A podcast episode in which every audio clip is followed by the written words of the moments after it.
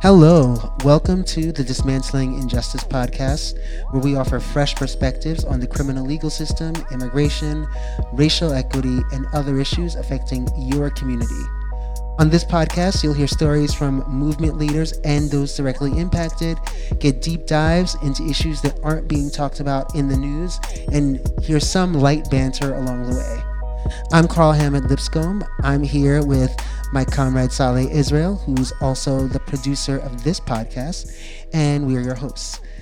If you haven't already, I encourage you to click the subscribe button on whatever platform you're using to listen to us so you can get updates on new podcast episodes. So, today, on one of our first episodes, um, way back in February, um, we discussed the upcoming Manhattan District Attorney's race and the importance of chief prosecutor races generally. We promised you an update as the race progresses, and that's what we're doing today. Um, I want to welcome back our colleague, Zoe Adele, um, Brooklyn Community Bail Fund's Criminal Legal Advocacy Manager. Hey, Zoe. Hey. Hey, so first, just to refresh our memories, can you remind us um, of the prosecutor races happening this cycle?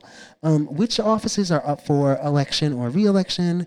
Um, and then, just more generally, what does a district attorney do, and why are DA races so important? Sure. So, this cycle, um, we have a primary election coming up on June 22nd. Um, and in New York City, there are two district attorneys who are up for, um, who their positions are are up for, for election. There's the Brooklyn DA, um, Eric Gonzalez, and the Manhattan DA, um, currently Cy Vance.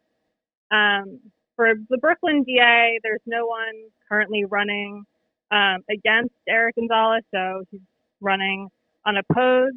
Um, and in the Manhattan DA race, it's a pretty crowded field that we have now.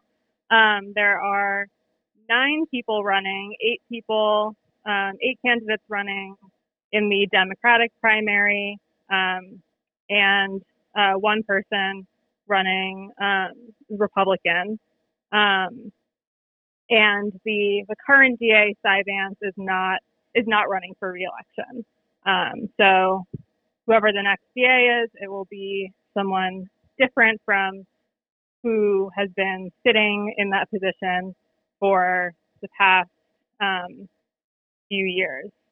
Um, so just a little bit about what the district attorney does. Um, they are they're the the top prosecutor in the county. They are basically the top law enforcement official.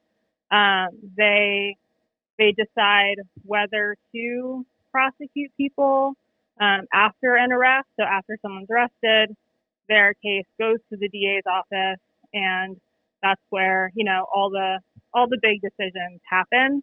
Um, I think it's important to note that the DA, as an individual, holds so much power um, to set the policies and practices for their office.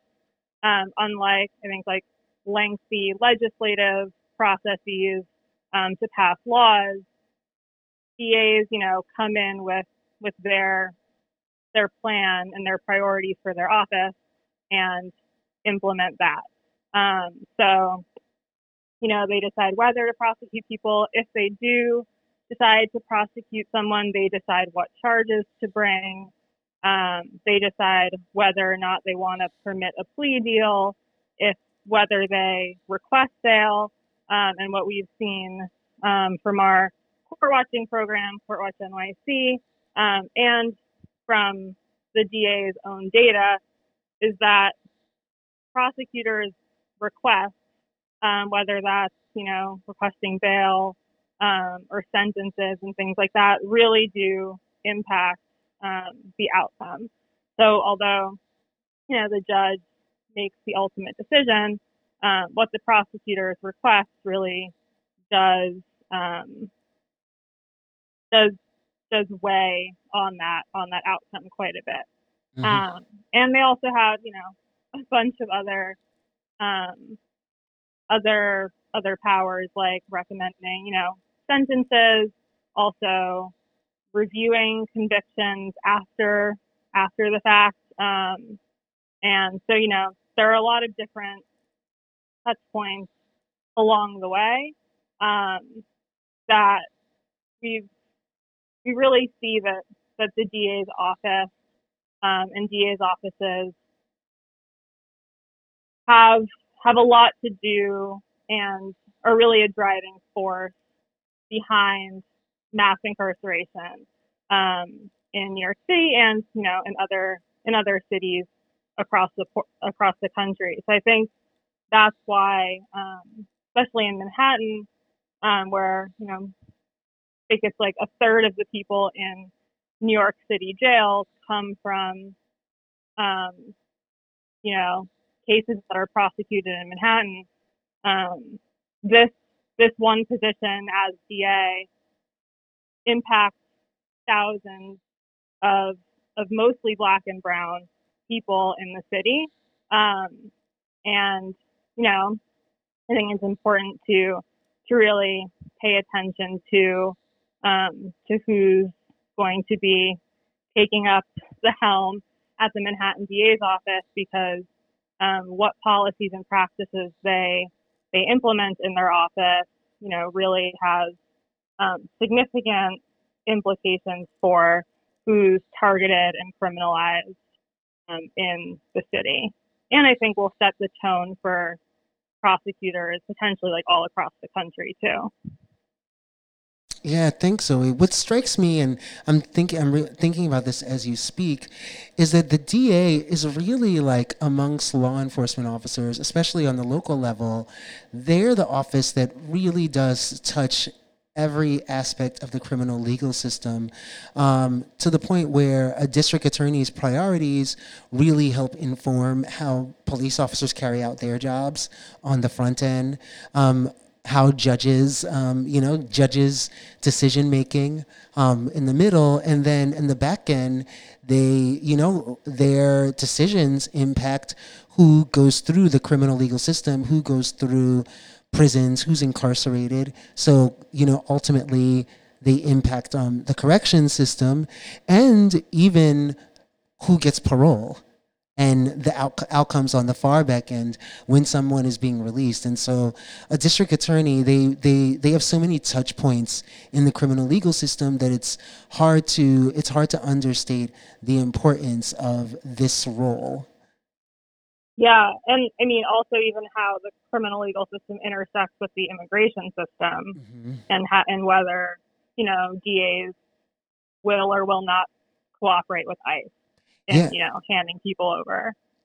Yeah, and even taking a step further, and you know, this is like we haven't touched on this in this podcast yet, but the DA's office touches the family law system and the housing court system, um, and so they just have such, you know, they just have so much decision making power for an office that's often ignored or flies under the radar, um, or with whom we don't see the same level of campaigning and the same scrutiny that we do with other offices um, like the city council or borough presidents. Yeah, um, I definitely have been shielded from a lot of that. So hopefully that's something that we can, we're working to change. Yeah. Um, to get, you know, more eyes on that office. Yep. Um, and so, you know, we're not going to talk about, you know, so I know that we at BCBF and you in particular have done a lot of work um, to educate the public about the Manhattan DA's race, and we're not going to talk about candidates like specific candidates um, during this episode. But um, I was wondering, and you know, last time you were on, we talked about some of our surprises after one of the candidate forums. Um, we talked about some of the candidates' positions since then, um, some of the candidates have changed their positions. And I was wondering if you could talk to us a, a bit about that. Um, how have the candidates' positions changed in the last few months? Yeah, so I think um, there are a few guess, areas or or touch points, as, as you mentioned, that they they touch on so many different parts of the, the criminal legal system. Um, so there are a few areas I think where we've seen more movement, I guess, than than others. And I think one um, is in the area of, of gang prosecution. Um, I know that I think at least two candidates um, previously said that they would use um, state conspiracy charges um, to prosecute alleged street gangs. Um, and, you know, these conspiracy charges are have been used as a form of kind of collective punishment um, to indict large groups of people based really just on like guilt by association and really used to target um, black and brown communities and mostly in, in public housing.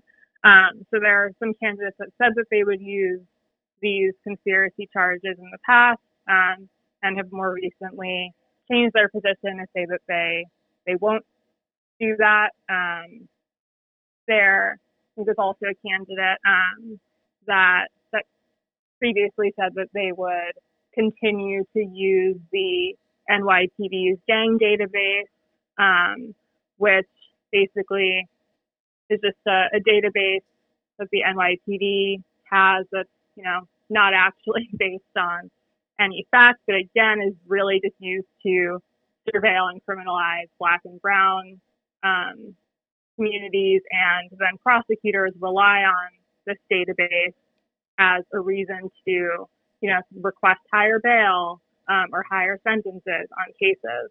Um, so there was a candidate who recently changed their their commitment um, to to discontinue the use of of the NYPD's gang list. Um, I think just a few other that that come to mind um, are, you know, changes in whether the candidate would um, seek life sentences. So there were, you know, candidates, a few candidates who said that they will um, stop seeking life sentences or institute sentencing caps so that they won't request more than a certain number of years prison time. Um, and there, there was a candidate who previously said that they, it was still on the table that they, that they would continue to seek life sentences and, and more recently change their position, um, that they would not seek life sentences except in exceptional, quote unquote, exceptional circumstances. Um, and I think, I mean, I could go on for a while about, I think, issues that, that we've seen with, um, with exceptions to, to policies. Um, and I think this is something that appears in a lot of what the like different candidates and their their positions and um, and policies that they've proposed is, you know, saying that they will not prosecute certain charges mm-hmm. except, and then they'll say some, you know, broad exception that basically like gets them out of um, of actually applying that across the board. Um, and you know, it's what we've seen with the current Manhattan DA. Um, mm. and you know, having all these carve outs that were the exceptions then, you know, become the rule. Um, yep. And I think just on the on the point of um, um, lists of charges, they're called decline to prosecute lists, which is basically, you know, candidates will lay out a list of specific charges that they will not prosecute. Um, there was a candidate that said that they would have a list and then um, more recently said that they don't plan on on releasing a list. Um, I think yeah, in a bunch of different areas, and these are just the, the ones that come to mind. Um, we've definitely seen movement um, and shifts in in different positions that, that candidates have. Yeah, so speaking of the current Manhattan DA, Cy Vance, you recently wrote an op ed for Gotham's Gazette about Cy Vance's data dashboard. Um, can you talk to, to our, to, our, listeners about the dashboard? What does it show? Um, what doesn't it show? And um, why is it important for DAs to release um, data on charging and recommendations and everything that's covered in the dashboard? Yeah, so um, the current Manhattan DA, Vance, uh, a few months ago now, came out with with this data dashboard, and I think with a press release it said it was a groundbreaking move towards transparency. Um, and you know, the dashboard has different tabs that people can navigate to to look at um, arrests, arraignments, sentences, dispositions, and then also um, race, ethnicity, and um, basically just lays out a bunch of different graphs um, on, you know, related issues that, that fall under all those categories. Um, so you can see if things like um, what types of charges were were brought at arraignment or um, average bail requested by the DA's office for misdemeanors versus felonies versus violations. Um, you can see what bail was actually ended up getting set, um, and you know can also toggle between if you wanted to look at across races, any differences. Um, so that's you know what it what it shows. You do have these graphs that um, that are you know given to you um, that you can click through. I think one issue that I had with the dashboard um, on what it doesn't show is um, you know all the the underlying data um, that that feeds into all those graphs. So they the DA's office is picking and choosing how they want to present this information to us and you know what they put on the y-axis what they put on the x-axis how they break information up um, by misdemeanor versus felony um, and it it makes it really impossible to actually trace from like point a arrest for a case to sentencing for that same case.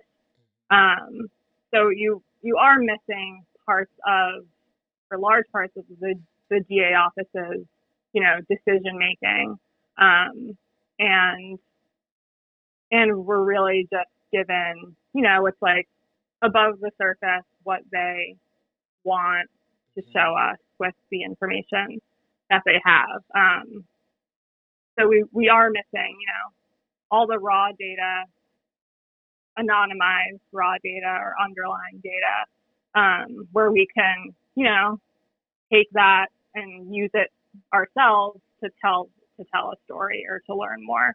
Um, right now, with with the dashboard, we really only are getting this picture that the DA's office is painting. Um, versus, you know, like giving us the watercolor set and um, we can do what we what we want with that and and learn more.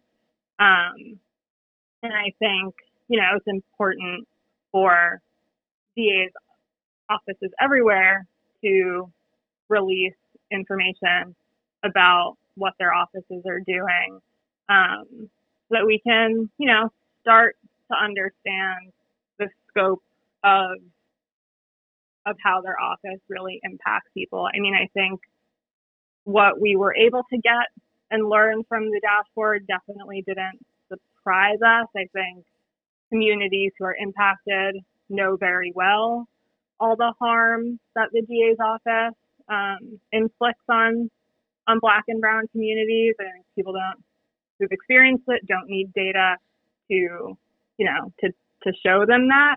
Um, but I think some level of, you know, transparency um, in an office that I think a lot of people don't really know what they do um, on like a large scale because, you know, the Manhattan DA's office impacts so many people.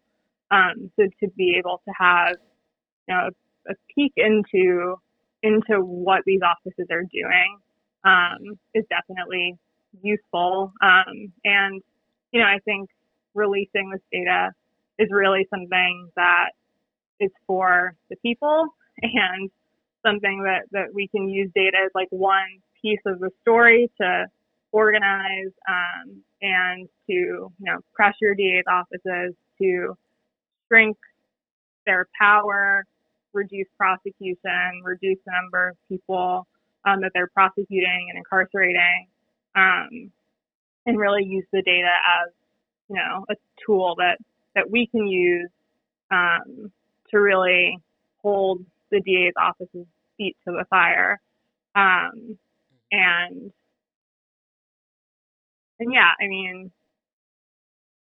I think again, data is just you know one one piece. I think we it still misses you know some of the the stories of like how this office actually impacts people.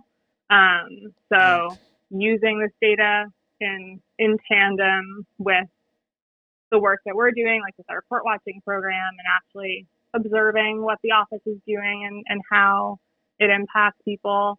Um, but I think DA's office is releasing their data is is one helpful and important tool um, that can be used for organizing um, against, frankly, the DA's office itself. Yep. So speaking of um, organizing tools, um, BCBF is working on one of those. Um, I know that BCBF um, is pulling together a voter guide for the Manhattan DA's race. And um, you are leading on that. And that, you know, what I've liked about voter guides is that they provide us with just like information on candidates' positions, like to give us a baseline for accountability so we can always, you know, if a candidate promises something, in a voter guide, it gives us something in writing that we can go back to a candidate on and ask them why or why not they did or didn't accomplish something.